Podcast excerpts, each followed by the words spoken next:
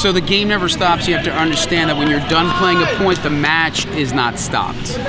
Problem is, we have a tendency to play a point and not know what we're doing afterwards. Remember, the game is always going on, so do your rituals. You know, after you play the point, look at the strings, do something to stay focused. Uh, bounce the ball four times, bounce the ball three times before each serve. Do the same thing in between returns. Realize the game never stops.